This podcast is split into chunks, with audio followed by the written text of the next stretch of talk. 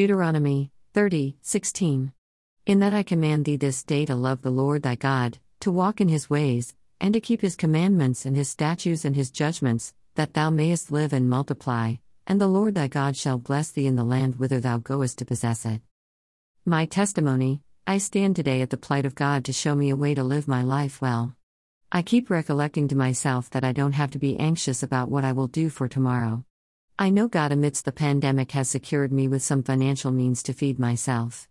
I want to get back the blessing He has given me, His way to live with enough. What is enough that He will decide through me, not people who count pennies for my livelihood? They are troublemakers who decide on economy of others. I am at the plight of this financial well being to secure myself from the prying, lustful men and women. I have the option of a mirage that if I change my faith, then I may live well.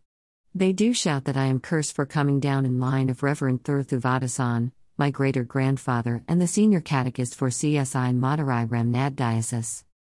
There is a promise for me from God today that I remain in His ways steadfast, that He will show me life and multiply. I have been watching video of Senior Clare Crockett, a nun from the home of the mothers who died in an earthquake in Ecuador. Her life is a testimony as to how she has multiplied through her deeds. Reverend Thurthuvadasan said that he multiplied through him as his last words. I pray today to God to keep this covenant that was made by the Reverend that his family and generations will live a victorious life in him. I wait for the promise of life. I am sure he will not again let me into misery and bankruptcy. He will not let me into debts and provide me with food, for I am someone to him. He will show me the way for my dependents, my family. Prayer, oh my God, my Heavenly Father, I pray that like today bless me my morsel every day and never let me into hunger and starvation. Do not let me down to confront those who keep financially cornering me.